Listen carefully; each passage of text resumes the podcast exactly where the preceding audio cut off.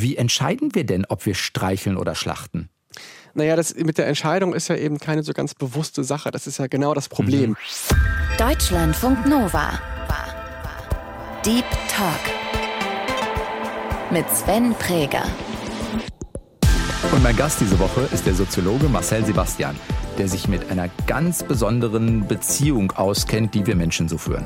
De facto haben wir, würde ich sagen, noch nie so intensiv über Tiere gestritten wie aktuell. Über die letzten paar Jahrhunderte, eigentlich mit dem Beginn der Moderne kann man sagen, haben wir bestimmte Tiere als Gesellschaft immer mehr als jemand, als du, als Subjekt wahrgenommen und auch behandelt. So ein Tier wie ein Kaninchen ist eigentlich überall einzuordnen. Das gibt es als Wildtier, das gibt es auch als Zootier, das gibt es natürlich als Haustier, es gibt es aber auch als Nutztier, weil es ja auch Kaninchenfleisch gibt. Also wir können einerseits feststellen, Fleischkonsum und Männlichkeit hängen empirisch zusammen. Und Tierschutz eben auch bedeuten kann, ein Tier, sag ich mal, nicht über Gebühr noch unter Stress zu setzen, wenn es geschlachtet wird.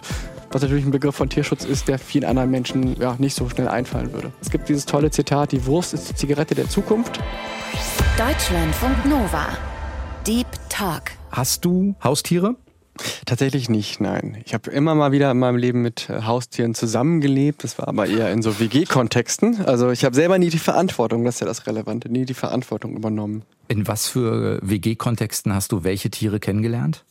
Katzen und Hunde, tatsächlich die Klassiker. Äh, und äh, Präferenz, Katz oder Hunde? Ich muss ehrlich gesagt gestehen, alle, die mich kennen, werden es jetzt auch wissen, Hunde. Ja? ja, also ist natürlich eine total irrationale Sache, hat nichts gegen Katzen, ne? aber äh, ja, meine Beziehung zu Hunden ist meistens äh, schöner. War das eine bewusste Entscheidung, nie selbst in die Verantwortung zu gehen oder ist es einfach nie passiert? Das kann ja beides irgendwie sein. Tatsächlich, nee, das ist tatsächlich eine bewusste Entscheidung, weil ich eigentlich sehr gerne äh, mit einem Hund zusammenleben würde, aber eben gesagt habe, wenn ich das machen würde, dann hätte ich einen Anspruch an mich, den ich durch meinen Lebensstil einfach nicht erfüllen kann. Wie wäre der, der Anspruch? naja, möglichst viel Zeit mit diesem Tier äh, zu verbringen. Und äh, ich meine, da sind wir direkt in der Problematik drin, der mhm. Ambivalenz, dass man natürlich die Bedürfnisse, die so ein Hund hat, nur erahnen kann. Und je mehr man sich auskennt, desto besser kann man sie auch irgendwie erkennen. Aber dem gerecht zu werden, ist halt schwierig. Und äh, ich kann mir halt jetzt zeitlich nicht leisten, jeden Tag irgendwie in den Wald zu fahren oder auf, aus der Stadt, ich wohne ja in Hamburg, aus der Stadt rauszufahren. Das ist äh, tatsächlich äh, dann auch eine Hürde gewesen. Jetzt würden wahrscheinlich einige Hundehalter schon sowas sagen wie, ja, ich kann auch in der Stadt so gut wie möglich für mein Tier sorgen oder irgendwie sowas. Ne? Und dann ist man schon genau in der Debatte, was ist denn Ganz angemessen, genau. was braucht man? Ganz genau. Und das ist das, was sozusagen, so, was ich eben spannend finde, zu schauen, okay, wie stellen wir als Gesellschaft und als Einzelne sozusagen Legitimität her in unserem Umgang mit Tieren? Wie verändert sich das und wie unterscheidet sich das auch eben zwischen den verschiedenen Beziehungs- Arten, die wir zu Tieren äh, haben können, also beispielsweise zwischen Haus- und Nutztieren. Genau, und so schnell kommt man dann sofort eigentlich an den Kern der Sache und merkt, das ist eigentlich ganz schön kompliziert. Marcel Sebastian ist promovierter Soziologe und beschäftigt sich vor allem mit dem Verhältnis zwischen Tieren und uns Menschen. Momentan ist er als Wissenschaftler an der TU Dortmund und für seine Doktorarbeit ist er unter anderem in Schlachthöfe gegangen, dazu kommen wir gleich noch. Und ich glaube, man merkt sofort, das wird kompliziert. Also, welche Tiere finden wir schützenswert? Halten sie möglicherweise sogar als Haustiere? Welche anderen Tiere sind Nutztiere oder sogar Versuchstiere für uns? Wobei es auch dazu wieder unterschiedliche Ansichten gibt. Es gibt Menschen, die sagen, alle Tiere sind schützenswert und andere sagen, nein, diese Unterscheidung nach Kategorien ist in Ordnung und brauchen wir. Es wird also nicht ganz einfach. Gibt es ein Tier, wo sich diese Ambivalenz in einem Tier vereinigt. Weißt du, wie ich das meine? Also bei ja. Hund und Katze ist es ja relativ so, die, denen werden wir positiv gegenüberstehen, aber gibt es ein Tier, was so auf der Grenze, würde ich sagen, steht? Hm. Antworte ich gleich drauf, aber das mit den, mit den Hunden ist nämlich gar nicht so uninteressant, weil die ja auch eine Geschichte durchgemacht haben, äh, bis sie so wahrgenommen werden, wie sie heute wahrgenommen werden. Ich habe in meiner Forschung zum Beispiel über das Schlachten von Hunden, das historische, die Geschichte des Verbots des Schlachtens von Hunden geforscht. Und da kann man eben feststellen, wie eben auch sich äh, durch so einen kulturellen Wandel der Status von Tieren verändern kann ja, und irgendwann äh, dann äh, beispielsweise äh, die in Anführungsstrichen Schlachtbarkeit eines Tieres nicht mehr kulturell gegeben ist und dann begehren die Leute auf und protestieren und machen Druck. Und eine ähnliche Konstellation könnten wir heute bei Pferden zum Beispiel oder bei Kaninchen sehen. Ne? Es gibt ja diese, also es gibt ja diese Kategorien, mit denen wir als Gesellschaft, als Kultur operieren. Haustier, Nutztier, Versuchstier, Zootier, ich weiß nicht, Wildtier. Ähm, und normalerweise sind die Tiere halbwegs eindeutig eingeordnet. Bei den Versuchstieren wird es schon ziemlich schwierig, weil da sind Ratte sehr, und sehr Maus viele drin. würden mir einfallen. Genau, aber auch Hunde werden natürlich auch als Versuchstiere genutzt. Das heißt, da sehen wir schon eine Problematik. Aber so ein Tier wie ein Kaninchen ist eigentlich überall einzuordnen. Das gibt es als Wildtier, das gibt es als, auch als Zootier, das gibt es natürlich als Haustier, es gibt es aber auch als Nutztier, weil es ja auch Kaninchenfleisch gibt. Und dann merkt man, also wenn man sich das anschaut, so eindeutig äh, ist unser Verhältnis oder sind unsere Beziehungen zu vielen Tieren eben nicht. Und ähm, das sind genau die Momente, wo es sozusagen dann auch, wo es sich reibt und äh, wo wir eben feststellen können, ähm, dass das zum Teil auch sehr widersprüchlich ist. Kannst du, wenn du das sagst mit den Hunden, also ist das so eine Art Learning, hätte ich jetzt bald gesagt. Also kann man an dem, wenn du sagst, wir haben die früher geschlachtet und dann irgendwann nicht mehr, dafür wird es ja Gründe geben. Kann man daran was ablesen? Kann man daran was lernen?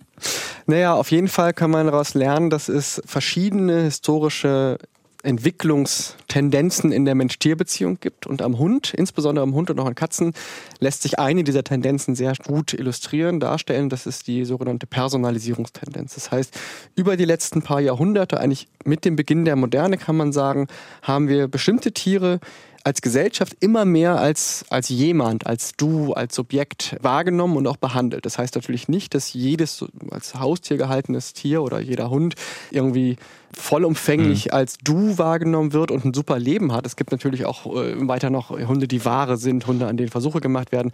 Aber sozusagen en gros kann man sagen, haben die so einen Statusanstieg durchlaufen.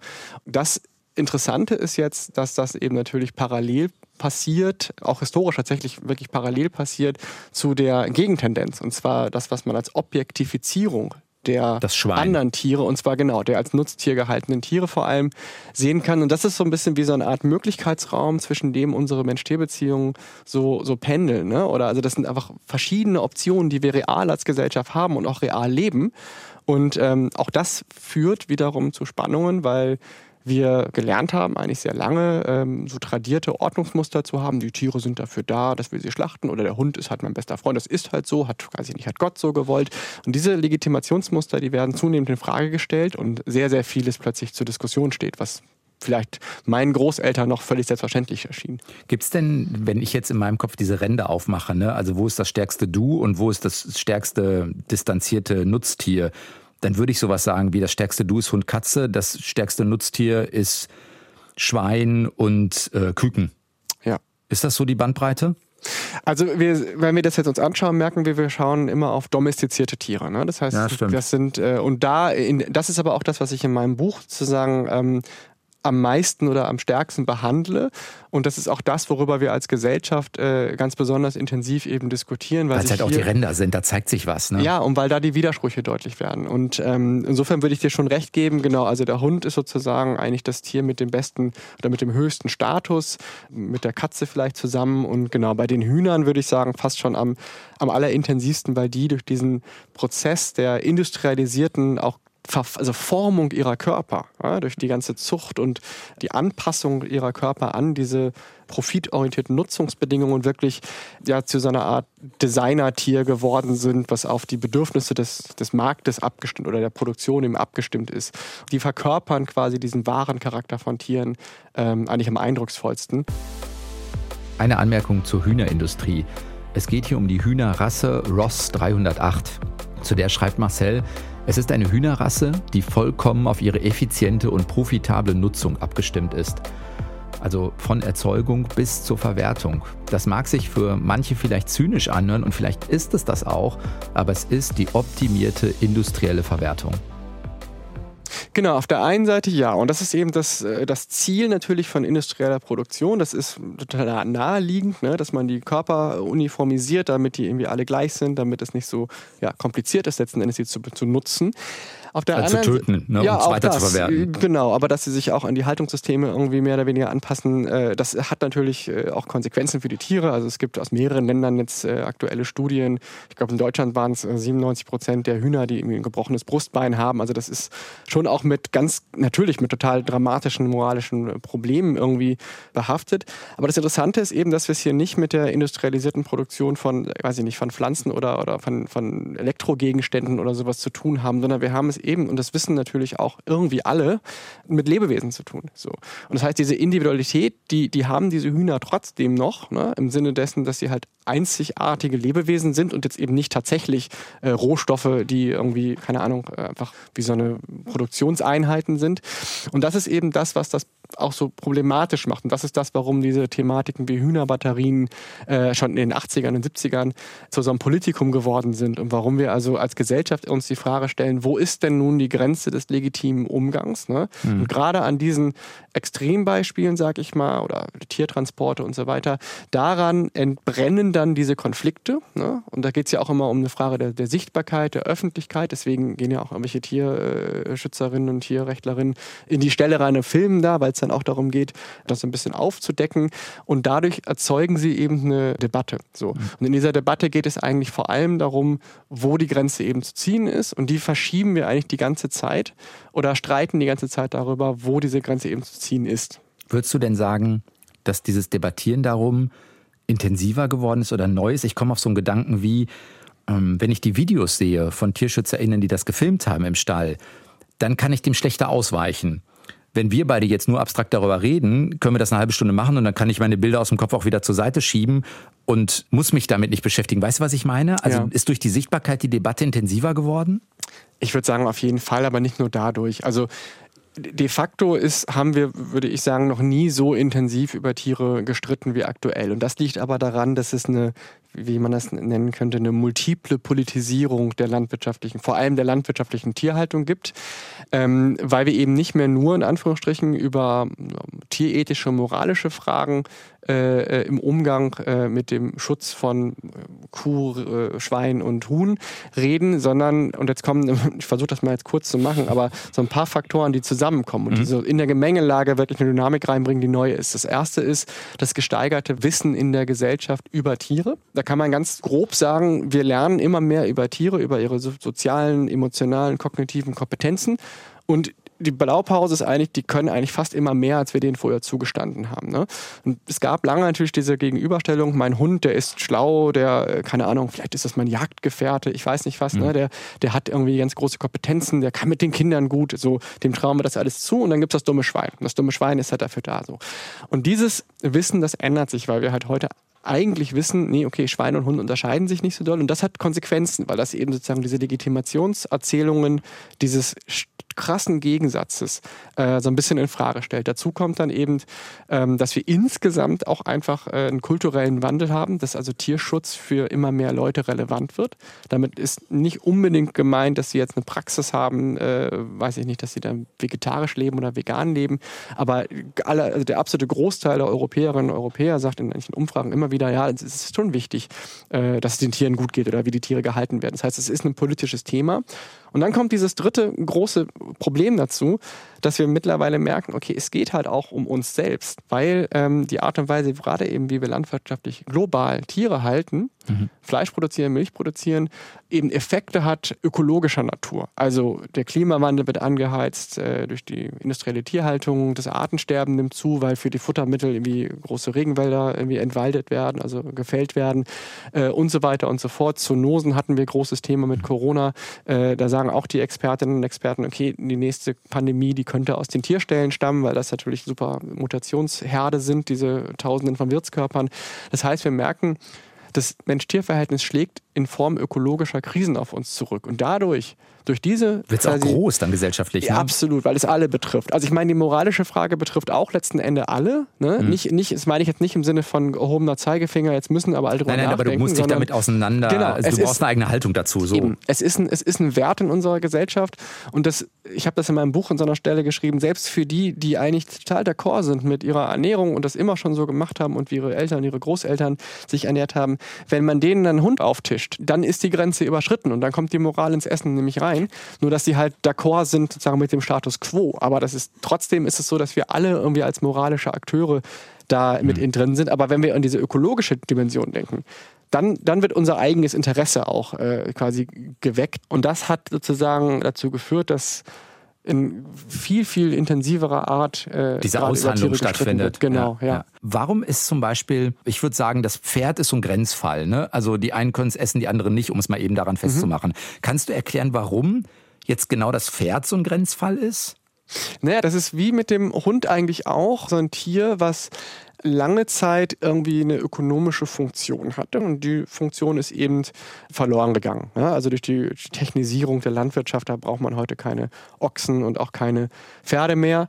Aber die Pferde sozusagen haben es dann quasi wie so geschafft, in Beziehungsgeflechte mit Menschen reingenommen zu werden, die immer mehr auf einer partnerschaftlichen Ebene sozusagen funktionieren. Natürlich gibt es Reitsport, der auch. Ähm, ja, ja, wo man auch die Frage stellen kann, genau, inwieweit also das tierschutzmäßig angemessen ist. Genau, also wo das Tier ein Sportgerät ist.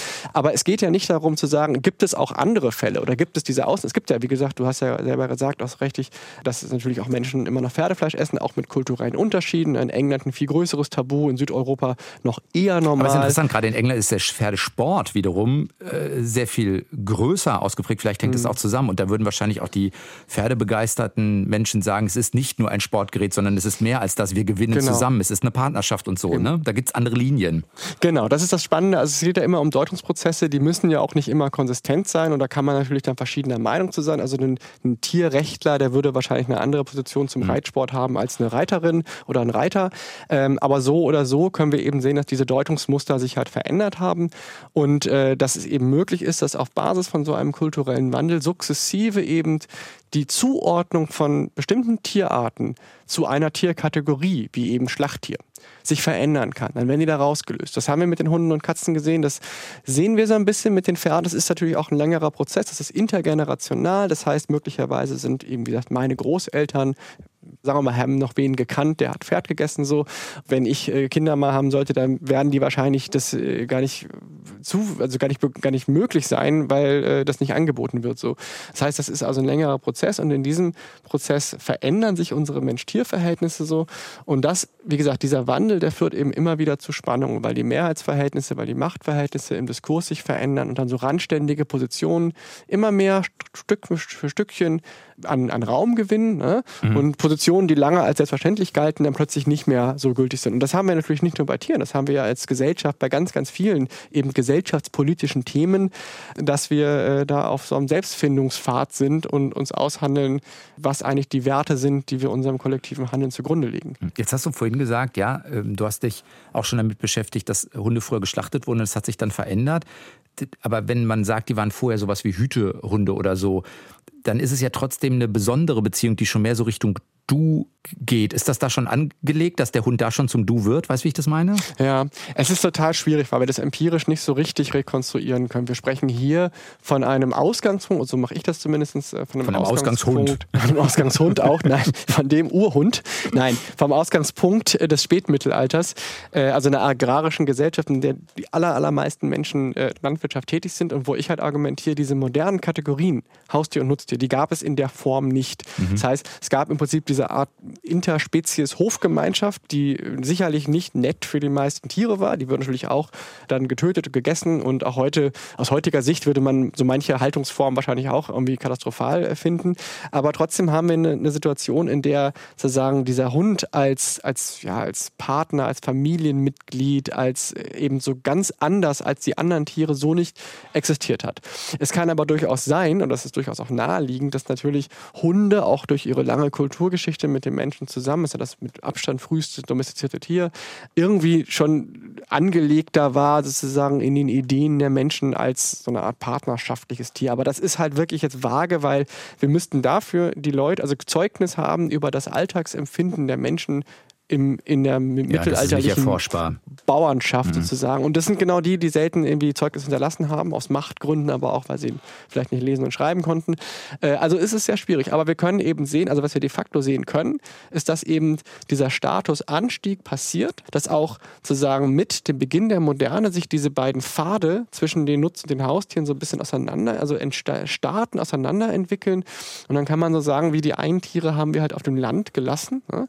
Also die Leute, die dann dann im Zuge der Urbanisierung, der Industrialisierung in die Städte gezogen sind. Die haben diese ganzen Nutztiere mehr oder weniger dagelassen. Mhm. Natürlich gab es auch eine lange Zeit noch in den Städten dann Nutztiere, die man dann sehen konnte, aber die wurden nicht mehr von allen gehalten. Ne? Es waren nicht mehr alle in der Landwirtschaft tätig. Und ein paar Tiere wurden halt mitgenommen. Den der haben wir dann quasi. Dazu. Genau, den haben wir dann die, die, die Wohnungen, die städtischen Wohnungen aufgemacht und heute haben sie halt einen Platz auf dem Sofa und die anderen haben halt einen Platz im Stall sozusagen. Und das ist äh, eben ein, ein, Prozess, der äh, ganz stark eben auch mit Veränderungen unserer Sensibilitäten gegenüber diesen Tieren ähm, zu tun haben. So und ähm, genau, die sich halt zunächst erstmal entladen haben. Es ist wie so, es ist eigentlich wie so Wellenbewegung. Ne? Die eine Welle ist dann eben, dass die Menschen sagen: Moment, äh, 50er Jahre Deutschland, äh, Hunde werden, sind, gelten noch als Schlachttiere. Das ist ein Skandal und das war wirklich die erste große Massenbewegung im Tierschutz der Nachkriegszeit. Und dann kommt so ein bisschen jetzt so seit den 80er, 90er Jahren und ganz konkret seit den letzten war ungefähr zehn Jahren kommt so eine Art zweite Welle, wo es nicht mehr darum geht zu sagen, Moment, wir müssen einfach unseren allerliebsten Tieren äh, den, den, den entsprechenden Status auch gewähren, als geschützt vor, weiß ich, sowas wie Schlachtung, sondern jetzt gibt es diesen Diskurs, der da sagt, Moment, ähm, wieso unterscheiden wir denn moralisch so stark zwischen ja, Schweinen und Hunden, obwohl die doch so ähnlich sind? Und mhm. das, das führt eben dazu, dass wir diese Bewegung, also diese Entwicklung haben, wie dass die Menschen ein Interesse daran haben, ihren Fleischkonsum zu reduzieren, weil, Punkt, Punkt, Punkt, ne? weil Tierschutz, Tierrechte, weil Klimawandel, warum warum auch immer, aber eben weil es eine Art, also weil sagen diese, diese alte Lebenspraxis des massenhaften industriell produzierten Fleischkonsums an Gültigkeit verliert. So. Es gibt dieses tolle Zitat, die Wurst ist die Zigarette der Zukunft. Hat der Mensch von der Rügenwalder Mühle genau. gesagt, habe ich bei dir gelesen. Eben, eben, genau. Also ich habe mir dann sagen lassen, er hört das gar nicht mehr so gerne, aber er hat es halt gesagt und ich finde das ein sehr treffendes Zitat, weil das... Ist sozial ähm, nicht mehr erwünscht oder wird weniger erwünscht. Eben, es ist, genau, es ist ein Imagewandel und so ein bisschen wie die Flugscham, äh, dieser Begriff, äh, den, glaube ich, vor allem aus Schweden dann kommt, dass die äh, Menschen sich schämen, weil sie fliegen, weil sie eigentlich wissen, dass das schlecht fürs Klima ist, äh, gibt es halt auch so, ein, so, ein, so, eine langsame Tendenz zu Fleischscham. Ne? Also, Spricht sich aber schlecht. Müssen wir über was anderes Fleischscham. Fleischscham. Muss man ein bisschen drüber nachdenken. Ja, ja das stimmt. Ja. Was ich finde, was man relativ deutlich hört, ist, dass Marcel wirklich was daran liegt, diese Dinge zu verstehen und nicht zu bewerten, soweit das irgendwie geht. Jede und jeder von uns wird ja eine Meinung dazu haben. Ist ja auch nicht ganz einfach, über diese Dinge zu reden. Marcels Buch übrigens heißt Streicheln oder Schlachten, warum unser Verhältnis zu Tieren so kompliziert ist und was das über uns aussagt. In dem Buch gesteht er übrigens auch etwas, über das wir gleich noch reden werden, dass er nämlich die Twilight-Filme gesehen hat, also die mit Bella, Jacob und Edward. Passt ja auch, da geht es ja auch viel um Streicheln und Schlachten, im weitesten Sinne. Wie entscheiden wir denn, ob wir streicheln oder schlachten? Naja, das mit der Entscheidung ist ja eben keine so ganz bewusste Sache. Das ist ja genau das Problem. Mhm. Äh, sondern das sind halt gewordene Strukturen, eben auch Denkstrukturen, also wir sind eine Ideengeschichte, in deren, der wir halt das gelernt haben. Und es ist ja auch nicht, dass wir irgendwann gesagt haben, so, Leute, jetzt ist das mal vorbei mit, dem, mit der Agrargesellschaft, jetzt ziehen wir alle in die Stadt. Auch die Haustierhaltung, die hat ja verschiedene Phasen durchlaufen. Das ging dann auch erstmal so mit dem Bürgertum los, wo das auch ganz viel um Prestige und Statusrepräsentation ging, bis hin zu dem heutigen. Also da sind ja auch Prozesse des Wandelns mit drin. Ähm, das Interessante ist jetzt aber, dass wir natürlich in dem Moment, wo wir uns das bewusst machen, also da, wo wir als Gesellschaft darüber reflektieren, in der Lage sind, sozusagen über die Gültigkeit, über, über die Plausibilität dieser, dieser gewordenen Strukturen zu streiten. Und das ist das, was ich in meinem Buch ja eigentlich am allermeisten machen will, sowas wie so eine Art soziologische Selbstaufklärung der Gesellschaft. Gar nicht zu sagen, das ist jetzt die Konsequenz, sondern erstmal nur zu sagen, hier sind die Probleme, hier sind die Widersprüche, hier sind die krisenhaften Tendenzen in unseren Deutungspraxen ne, gegenüber Tieren, weil das eben die Bedingung dafür, dass wir eine aufgeklärte Debatte führen können, ist, dass wir sozusagen uns intensiv mit diesen Themen beschäftigen. Und dann fällt das eben auch relativ schnell auf, wie widersprüchlich das zum Teil eben auch ist. Marcel, wir haben in jeder Sendung einen, einen kleinen Spontanitätstest, eine kleine Spontanitätsübung für unsere Gäste vorbereitet. Wenn das geht, versuche mal bitte folgende Sätze zu vervollständigen. Mein absolutes, ja, absolut zu Recht, möchte, ich möchte sagen zu Recht. Mein absolutes Lieblingstier ist, ist es der Hund? Oh, boah, das ist jetzt sowas von schwer. Äh, Nimm dir Zeit. Äh, darf ich? Ich, ich habe Zeit, oh Gott, das entspannt mich jetzt ein bisschen. Oh, es gibt so viele. Ich sag, ich sag der, der Polarfuchs. Wegen des Fells. Nein, weil ich äh, großer Skandinavien-Fan bin und äh, mit meiner Partnerin wandern gehe und wir immer einen Polarfuchs sehen wollen. Die sind aber leider so selten geworden, auch wegen des Klimawandels und äh, ähm, so scheu, dass es wahrscheinlich nie der Fall sein wird, aber ich würde sehr gerne mal einen sehen. Ist witzig, weil mein nächster Satz lautet, dieses Tier würde ich gerne mal in der Natur sehen. Ja, dann nehme ich jetzt nicht den Polarfuchs, sondern Sachen Wolf. Egal wo, ist natürlich jetzt die Debatte dahinter. Es gibt ja Wölfe in Deutschland. ja, gerne im Wald, nicht, nicht, nicht in der Innenstadt. äh, dritter Satz. Ich gehöre zu Team Edward oder Team Jacob, weil. Oh. ja, witzig, äh, Team, Team Edward. Ich habe äh, in meinem Buch tatsächlich gibt es die Stelle, dass ich bei dem Thema Ambivalenz immer sage, also mich oute als jemand, der diese Filme Das habe ich gelesen. Kennt. Genau. Und äh, sag, äh, die Bella, die ist so, das ist Ambivalenz, weil sie sich nicht entscheiden kann zwischen diesen beiden äh, beiden hotten Dudes. ähm, nee, ich weiß nicht, Team, äh, Team Edward, weil der mir, ich weiß es nicht, ich finde diesen Jacob so unsympathisch. Und letzter Satz, im Schlachthof hat mich am meisten überrascht dass Tierschutz für die, meine Interviewpartner, ich habe ja äh, Interviews dort geführt, für meine Interviewpartner total relevant war und dass Tierschutz eben etwas ist, was einfach alle mit sich selbst aushandeln äh, und Tierschutz eben auch bedeuten kann, ein Tier, sag ich mal, äh, nicht über Gebühr noch zu, unter Stress zu setzen, wenn es geschlachtet wird, was natürlich ein Begriff von Tierschutz ist, der vielen anderen Menschen äh, ja, nicht so schnell einfallen würde. Du hast für deine Doktorarbeit diese Interviews geführt. Kannst du sagen, seit wann du dich für dieses ja, Spannungsverhältnis ist es ja gar nicht, aber mhm. Verhältnis zwischen Tier Mensch so interessierst? Ach, also mindestens, na, eigentlich vor dem Studium. Ich habe tatsächlich mich, es gab irgendwie so Momente in meiner späten Jugend, wo ich äh, tatsächlich auch sehr schockiert war, muss ich ganz ehrlich sagen, über das gesellschaftliche Verhältnis zu Tieren und habe tatsächlich mein Studium, wobei ich auch so grundsätzlich auch politisiert war damals, mein Studium der Soziologie damals begonnen habe mit dem Gedanken, ich möchte die Gesellschaft verstehen, die diese und jenen Praxen hervorbringt, die diese Erscheinungen mhm. hervorbringt. Und das hat mich motiviert, dieses Studium zu beginnen. Und dann habe ich auch einen ganz großen Transformationsprozess durchgemacht, weil dieses Studium einen eben, oder die Soziologie, zwar ganz viele Antworten einem nicht gibt, die man vielleicht am Anfang sucht, dafür aber das Handwerkszeug vermittelt, um, ähm, um Dinge zu verstehen, um Gesellschaft zu verstehen, sozusagen, um die Komplexität Proz auszuhalten. Komplexität, auch das ein mhm. bisschen, genau. Einen distanzierten Blick einzunehmen und also ohne, dass man seine eigenen Wertvorstellungen unter, äh, da jetzt irgendwie ver verloren gehen dabei. Das ist ja gar nicht das, äh, das Problem. Aber trotzdem äh, diese die Gesellschaft aus verschiedenen Perspektiven zu betrachten und ähm, die Konfliktlinien dadurch auch besser rekonstruieren zu können. So, das ist das, was, ähm, genau, was mir dann die Soziologie mitgegeben hat. Ähm, genau, aber letzten Endes eigentlich äh, seit gut 20 Jahren kann man sagen und zehn Jahre davon jetzt sozusagen als Beruf, also nach dem Magister dann ähm, als Soziologe und vorher eben als Student als du in, den, in die Schlachthöfe gegangen bist für deine ähm, Doktorarbeit, ist es erstmal aus einem persönlichen Interesse heraus auch gewesen, vielleicht dieser Gedanke, da muss ich wissen, worüber ich rede? Naja, das ist halt, also das ist halt ein, eine Narration, die man halt immer wieder findet, die wahrscheinlich schon eher ein kleineres Segment, wenn man so mal die Gesamtmenge der Gesellschaft anguckt, so, dann kann man die so ein bisschen unterteilen. Da gibt es so die, die irgendwie jetzt eh kein Fleisch essen, so. Ähm, die sind dann sowieso raus aus dem, aus dem Spiel. Und dann gibt es halt einen relativ großen Teil, das ist jetzt nicht zu quantifizieren, weil dafür müsste man empirische Daten haben, die wir jetzt natürlich nicht vorliegen haben, aber man kann mal sagen, es gibt einen großen Teil, der das bewusst auch nicht macht. Oder vielleicht nicht bewusst, sondern eben sich nicht bewusst, äh, ähm, bewusst, wie ja, ja, sagen, ne? nicht darüber also dafür, nachdenkt und genau. Ja, es ist ja, ist ja so ein produktives Verhältnis. Ne? Also es wird ja sozusagen nahegelegt, sich nicht damit zu beschäftigen und deswegen funktioniert es eben so ganz gut. Und damit sind viele Leute eben sagen äh, ganz gut eingefahren und äh, verschwenden halt nicht zu viele Gedanken an das Thema. Und dann gibt es irgendwo äh, so ein mehr oder weniger großes Segment von Menschen, die, ähm, die eben das als Umgangsstrategie haben. Und das sind wahrscheinlich auch dann viele von denen, die man eben als Flexitarierinnen bezeichnet, die halt irgendwie dieses, dieses Spannungsverhältnis anders lösen als mit diesem, ich höre jetzt auf, Fleisch zu essen oder ist es mir total egal. Die halt irgendwie versuchen, eine neue Form äh, des bewussten Konsums von Fleisch oder sowas zu produzieren. Und damit dazu passen ja auch dann entsprechende Angebote auf der Marktseite wieder. Aber letzten Endes ist das alles ein Ringen um Deutungshoheit und ein Ringen um Legitimität. Ne? Wir kennen ja so Konzepte wie artgerechte Tierhaltung, humane Schlachtung. Auch da, das sind ja keine feststehenden objektiven Begriffe. Das sind ja alles Deutungen, die wir Menschen machen und sagen jetzt, okay, für eine artgerechte Tierhaltung muss diese und jene Mindest, müssen diese jene Mindestkriterien äh, gelten. Und die gelten dann, sagen wir mal, juristisch für ein paar Jahre und dann verändert sich irgendwas und dann verhandeln wir das wieder neu. Das heißt, das sind immer wieder so Hilfsmittel, mit denen wir versuchen, Legitimität zu konstruieren.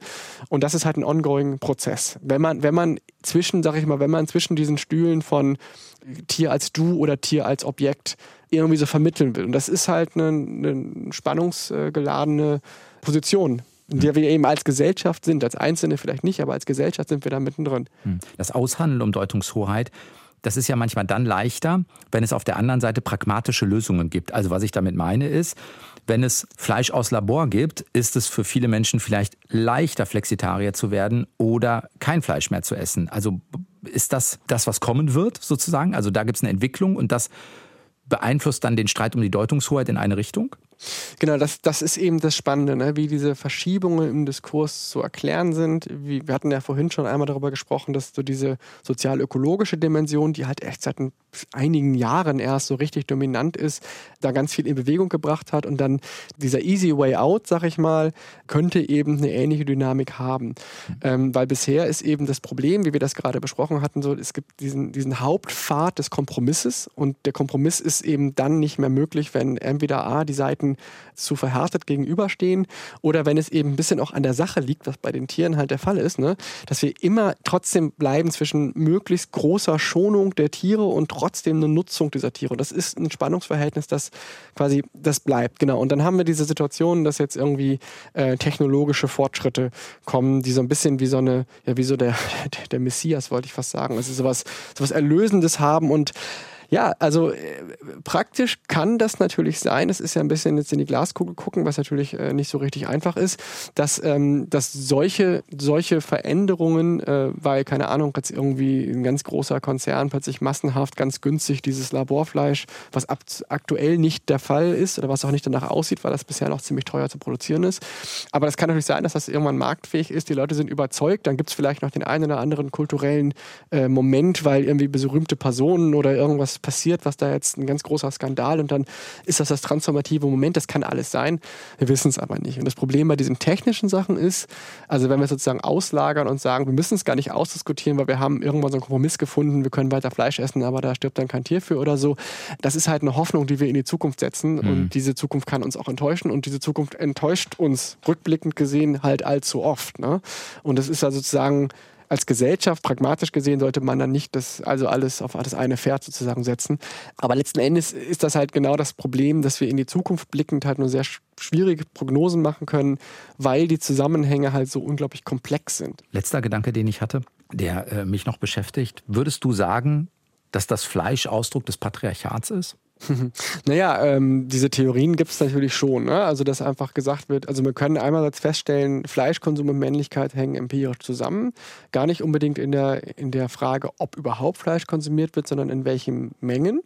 Und dann gibt es halt einen ganz starken Diskurs äh, darüber, dass Männlichkeit eben mit Fleischkonsum so symbolisch assoziiert wird. Also in meinem Buch habe ich das gibt es tatsächlich ja auch diese Stelle, wo es dann um die Werbung geht, wo dann äh, Burger King hatte das mal gemacht mit so einer Man Academy. Also alle, die vom Thema ein bisschen Ahnung haben, die kennen diese Werbung, weil die halt so, das war so ein Szenario, wo Männer wieder lernen, Männer zu werden und da war ganz zentral Fleisch zu essen. Ne? Das war nicht ähm, ironisch gemeint. Das war, naja, das war natürlich irgendwie übertrieben, aber nicht eben genau. Also es ist es, aber das ist genau ja die Art, wie sozusagen die in Frage gestellte, fragil gewerdene Männlichkeit in der Regel auf diese Kritik reagiert. Ne? Also sie überspitzt es und, und und, inszeniert sich als hypermaskulin, machistisch und sagt dann, wenn Kritik kommt, nehmt es doch nicht so ernst, das war ja nur ein Spaß. Das ist ja auch ein Mechanismus, mhm. mit dem sozusagen versucht wird, diese alten, tradierten, eben meistens chauvinistischen Männlichkeitsvorstellungen zu restabilisieren und sich aber vor Kritik zu immunisieren. Und das haben wir eben in, dieser, in diesem Konnex zwischen Fleisch und, äh, und Männlichkeit ganz viel. Aber natürlich wäre das jetzt ein bisschen sehr vereinfacht, einfach zu sagen, die Frage des Tiers ist ein reines Problem der Männer oder nee, ich frage das ne? deshalb, weil ich glaube zum Beispiel, dass in dem Moment, wo das Patriarchat bröckelt, würde ja in der Logik auch der Fleischkonsum weiter bröckeln. Naja, also wir können das schon, das eben, das, die, die Zahlen sprechen da ja auch für sich. Wenn man sich anschaut, was ist das Profil eines äh, aktuell vegan lebenden Menschen, da sagen die empirischen Daten, äh, jung, weiblich, urban und gut gebildet. Das sind sozusagen die, die am meisten abgehakten Kategorien.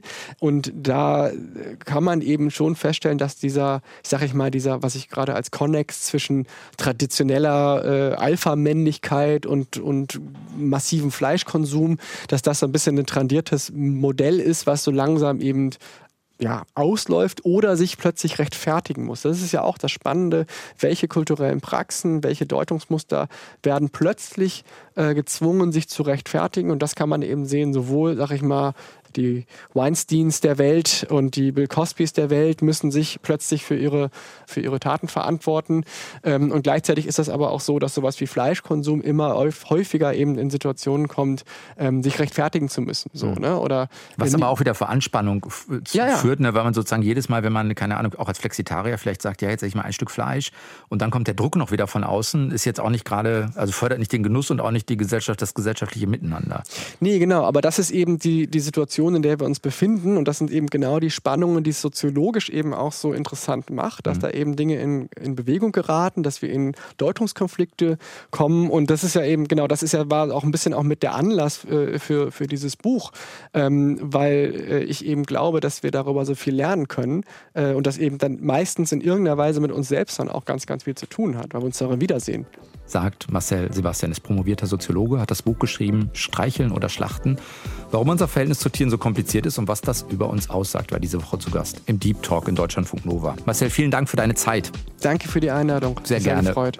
Wenn ihr das mögt, was Reil und ich machen, dann lasst uns gerne ein paar Sterne da. Ich bin Sven Preger und wünsche euch noch eine gute Zeit. Bis dann. Ciao. Deutschlandfunk Nova. Deep Talk. Jeden Mittwoch neu. Auf deutschlandfunknova.de und überall, wo es Podcasts gibt. Deine Podcasts.